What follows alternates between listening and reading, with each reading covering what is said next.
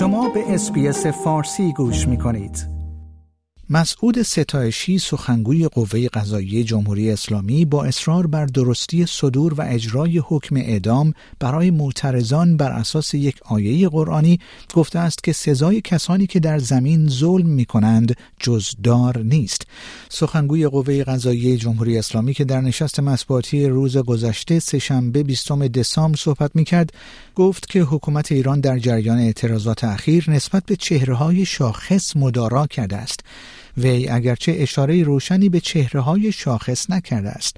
آقای ستایشی از اینکه برخی اساتید حقوقدانان روحانیان و مردم تردیدهایی درباره احکام قطعی صادره از ناحیه مراجع صادر کننده علیه معترضان ایجاد کردند ابراز تأسف کرد.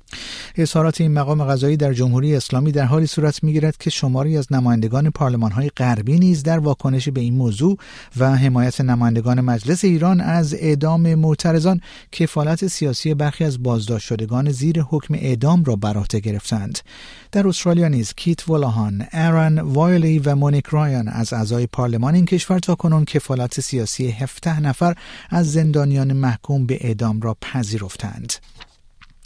شورای حقوق بشر سازمان ملل روز گذشته سهشنبه 20 دسامبر سه حقوقدان زن را به عنوان اعضای کمیته حقیقتیاب در مورد کشتار و سرکوب معترضان در ایران تعیین کرد. فدریکو ویگاس رئیس شورای حقوق بشر سازمان ملل گفت این سه حقوقدان زن سارا حسین وکیل دیوان عالی بنگلادش شهین سردار علی استاد پاکستانی رشته حقوق و ویویانا کرست سیویک فعال حقوق بشر آرژانتینی هستند. خانم سارا حسین ریاست این کمیته را بر عهده دارد. وظیفه اعضای این کمیته حقیقتیاب مستند کردن سرکوب اعتراضات ماهای اخیر در ایران جمعآوری شواهد در مورد نقض موازین حقوق بشر با هدف شناسایی مقامات مسئول و پیگرد قضایی آنهاست مقامات جمهوری اسلامی با رأیگیری اعضای شورای حقوق بشر سازمان ملل برای تشکیل این کمیته مخالفت کرده و تصمیم این نهاد را یک اقدام سیاسی خسمانه توصیف کردند.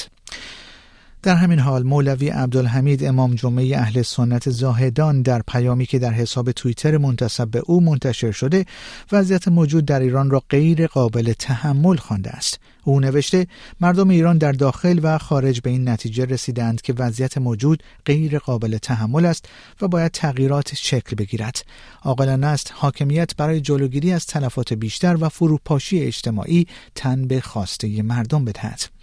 امام جمعه اهل سنت زاهدان در هفته های گذشته نیز بارها خواستار محاکمه عاملان و آمران جمعه خونین زاهدان در روز هشتم مهر ماه شده بود و از مسئولان بلندپایه ایران از جمله آیت الله خامنه ای خواسته بود پاسخگوی آنچه در زاهدان رخ داده باشند.